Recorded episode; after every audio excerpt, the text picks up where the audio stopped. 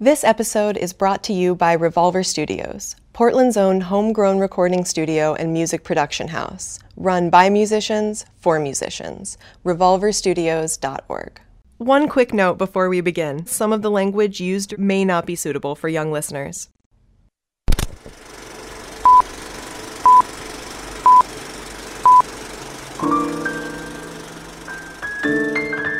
This is the Portland Film Podcast, and I'm your host, Molly Silverstein. At her debaucherous 40th birthday party, serial relationship killer Jackie meets handsome and charming 30 something River. Their ensuing adventures in self medication, late blooming, and questionable judgment lead them to discover a raucous new kind of significant otherness in the critically acclaimed series, The Benefits of Gusbandry. Creator, writer, and director Alicia J. Rose joins us in studio today. Welcome, Alicia. Hi, Molly. So, take me back to the inception of Gusbandry. You were attending the Rebel Heart workshop. So, yeah, I went to this uh, amazing two day workshop called the Rebel Heart Filmmaking Workshop with an incredible female director named Diane Bell. And um, I think I was looking for something that would sort of rattle my tree and give me some insight into what story I wanted to tell. Because after making a couple dozen music videos and transitioning from a career in the music business into a career in filmmaking, in order to be taken more seriously as a filmmaker, in order to advance my own career, I had to dive in a narrative. And I also had to figure out what in the hell kind of story I was going to tell. So I enlisted through unfortunate Facebook marketing. I, or actually, it became fortunate Facebook marketing for once. It's usually the worst, right? We all hate it. But at the same time, once in a while it works out. And so I'd gotten targeted for this Rebel Heart filmmaking workshop and I signed up and it was really inspirational. Kind of just breaking down look, you don't have to do something in the Hollywood system. You can do something wherever you are. Don't move. Don't change. Don't think you have to be anything anybody else wants you to be. It's about you. And, you know, look inside, be vulnerable, reveal whatever you can reveal in order to get to the core of what story is worth telling and one that you want to tell and then spend potentially, you know, the next six months to two years, however long of your life working on this project. So, how did the idea come to you? I think once I kind of got out of that workshop and realized I could do something more episodic, that sort of came to me. I was like, oh, I want to do episodic. This is my, I mean, really my favorite thing. I mean, I love movies, of course, but I love episodic. I mean, that's what I spend probably uh, so much more time watching than films. And so as a filmmaker, I always felt really connected to that format. This was 2015 when I took this workshop, now two full years, truly, like it was about this time two years ago. And episodic, especially, uh, you know, short form, independent, web series. That was all just something brand new people were just starting to talk about. And we had seen a few things like Broad City transition from web series to show. And, and it's huge. it was huge. And I was just like, oh, that sounds like way more fun. I don't want to play the game of feature films. I want to try it differently. And I think coming from the ba- background of um, making music videos and seeing what, what would happen when a music video would come out and it would get some press or taken on by NPR or Pitchfork, whatever, and what could happen, I was like, I'm addicted to that. I want more of that. How do I make a project that can get that, but not just once, but 10 times or however many times? And so I was like, I'm going to do an experiment. Haha. I'm going to create a web series and we're going to release every episode one at a time. And now what do I make it about? So that was very long background. Gusbandry, the concept, I think, it really, it came from my life. I mean, it is my life. And I think I had this moment with Diane uh, at Rebel Heart. And then also, I've made a few, now four music videos for this incredible musician, uh, Bob Mould, who I mm-hmm. refer to as one of my work husbands. You know, he's a dear, dear friend. And he came to town just to hang out around the same time and uh, talk about future stuff we were going to do together. And so we hung out. At one point, we were just relaxing. And, and I was like, I, you know, I know I need to make something. I feel it coming out of me. Like it's, oh, like I, I can't move forward with my career or even my soul as an artist in this situation unless I really bust out with it. But what will it be? Um, I had toured a few festivals with a short film I made that was about sort of a bullying kind of thing about teenagers, and it was it was you know a good experience for me to make, and I'm proud of it. At the same time, I hope nobody really sees it. You know why? uh, because it doesn't represent me as a human being. I think it represents me potentially as a technical filmmaker and a decent director, but it doesn't say like, okay, here's Alicia J. Rose on a plate. Tell us a little bit more about that. yes, I have uh, I think, dual with my history of having strong, brilliant, loving, wonderful, personality filled gay men in my life who I've brought into a very familial capacity, I've had kind of a difficult time having really healthy romantic relationships. And so I eventually turned to my husbands as rehabilitation. And Lake Perriguey, who is my primary husband for a long time, for eight years, as of today, Facebook reminded me that today is the eight year oh, anniversary of us lovely. becoming friends on Facebook. Congratulations. Oh, so, um, you know, in that eight years, he has offered me so much pure love and friendship and non judgmental, non stressed sort of companionship. And I think everybody wants to be loved. And, you know, he really showed me sort of a, a way to open back up after being really hurt and really closed. And it really was very uh, inspirational for me. So when it came down to kind of really nailing down a concept for what in the hell I was going to do in the narrative format as a director with some experience and maybe a few people who cared about what I was doing, I decided Gusbandry was the way to go because it was sort of a, a way I could hyper focus on something in my life without, you know, telling too big a story. I could tell this really powerful story about these moments of, of this woman and this man kind of developing a healing relationship that kind of transcends all the bullshit. Can you tell us about the title of the show and how you came up with it? Uh, yeah. So, uh, The Benefits of Gusbandry was originally created as a hashtag. How annoying is that? And I'm in my mid 40s. Someone should slap me.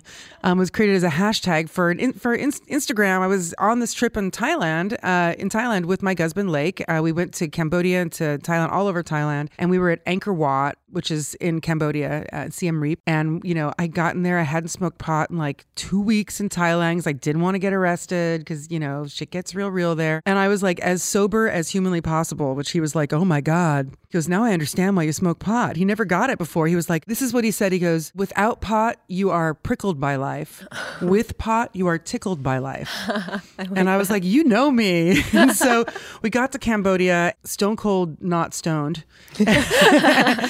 And um, and really edgy. I have a lot of anxiety, and so I was just really raw. And but yet we had this beautiful moment, and you know, sunrise Angkor Wat as epic as it could be. It seems like nobody is there but me and him. And I hashtag the benefits of Gusbandry basically so my friends would understand what in the fuck was going on with my life. Yeah, because they're like, "Did you just get married? What's going on? Who's this really hot guy with you everywhere in Asia? Like, what's with this? You're going to the zoo. You're at the Rose Garden. I'm like, who is this? And I'm like, well, it's my husband. They're like, what's a husband? I'm like, gay husband. Uh.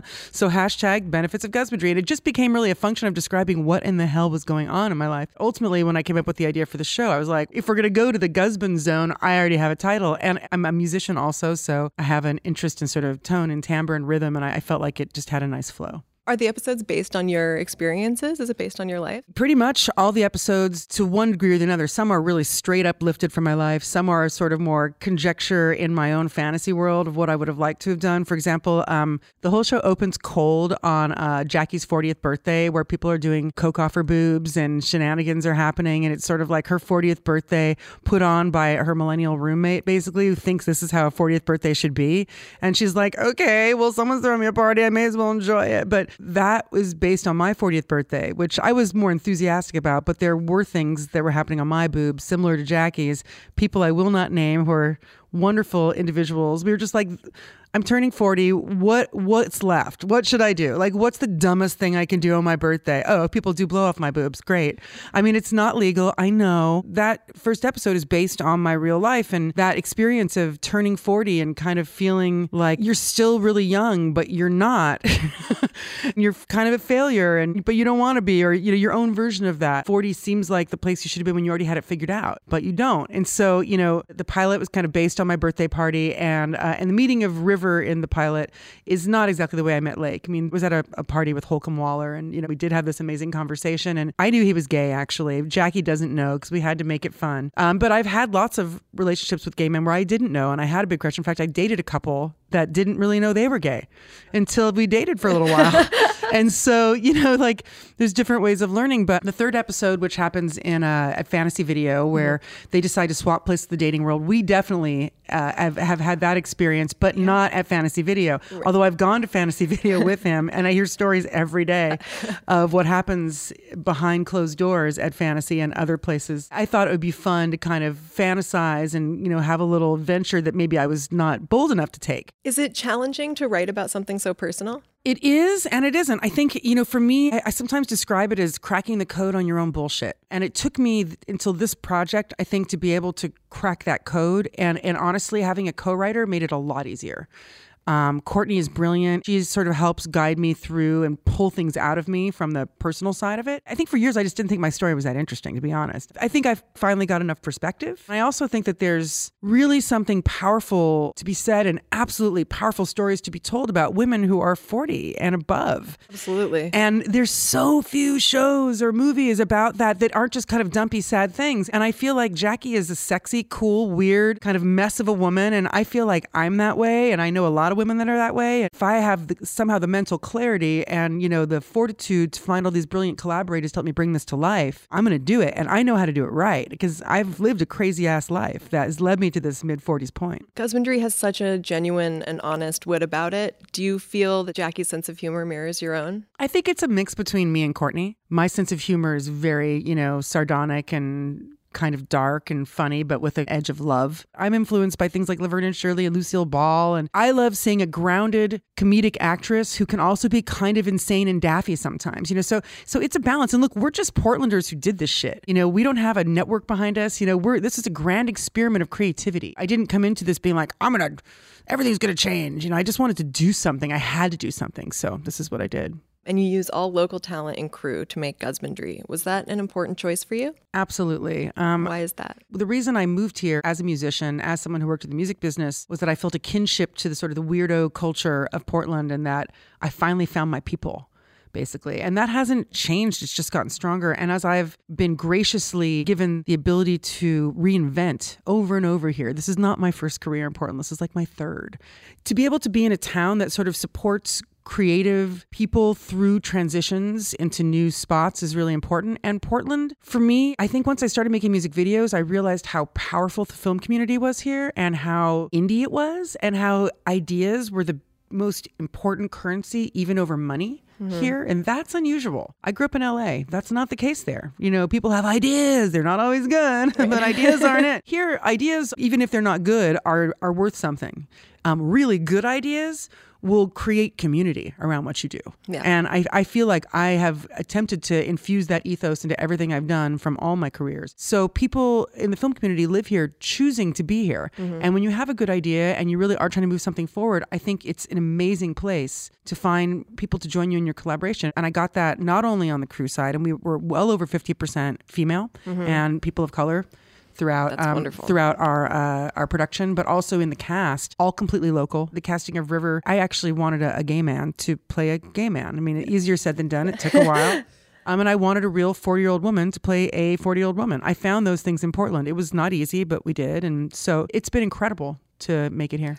You were directing music videos and a short film before this. How was creating a web series different? I learned eh, really everything by making 30 music videos.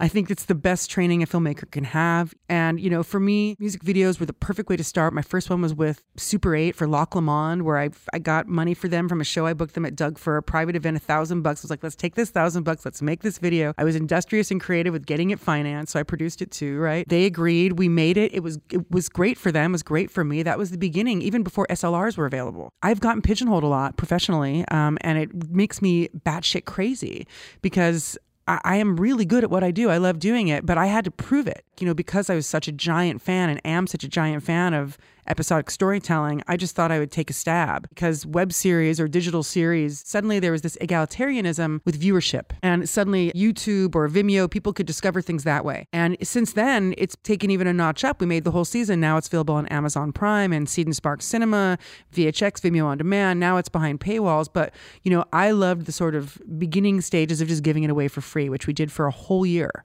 just to get people on board with it. Can you talk a little bit about um, building a narrative and episodic storytelling. One of the cool things about episodic storytelling is there can be what's called course correction, especially with something like this, where I came up with this idea and then I met with my collaborators. Brooke was cast right at the beginning before we even started writing. And that was kind of an incredible miracle to have someone to write for, really gave us an advantage. And so we knew what she was capable of, and I knew what I wanted to get at with the story. And so what I didn't know is how she would inhabit it and how that would inform where the character was going to go next, maybe more than what I had even planned. I think being able to switch gears somewhere in the middle of it, you know, and give Jackie a little more than you thought you were going to, or let her explore something different. I mean, in this next round of episodes, um, we're definitely doing that. Do you ever think, sort of from my personal my personal interest, when things happen in your life, do you ever think? Well, this is frustrating, but at least it'll be a good episode. Absolutely. Yeah. There's so, I mean, the thing is, when I came up with the idea, the reason I knew it was worth pursuing is I, I literally wrote 20 episode ideas down in about 15 minutes after a pot of kava. Oh, wow. So, wow. I was like, oh, I think I could work with this. You know, there's so many things. I mean, I, it's, it's an endless endless source of inspiration. This is based on my life.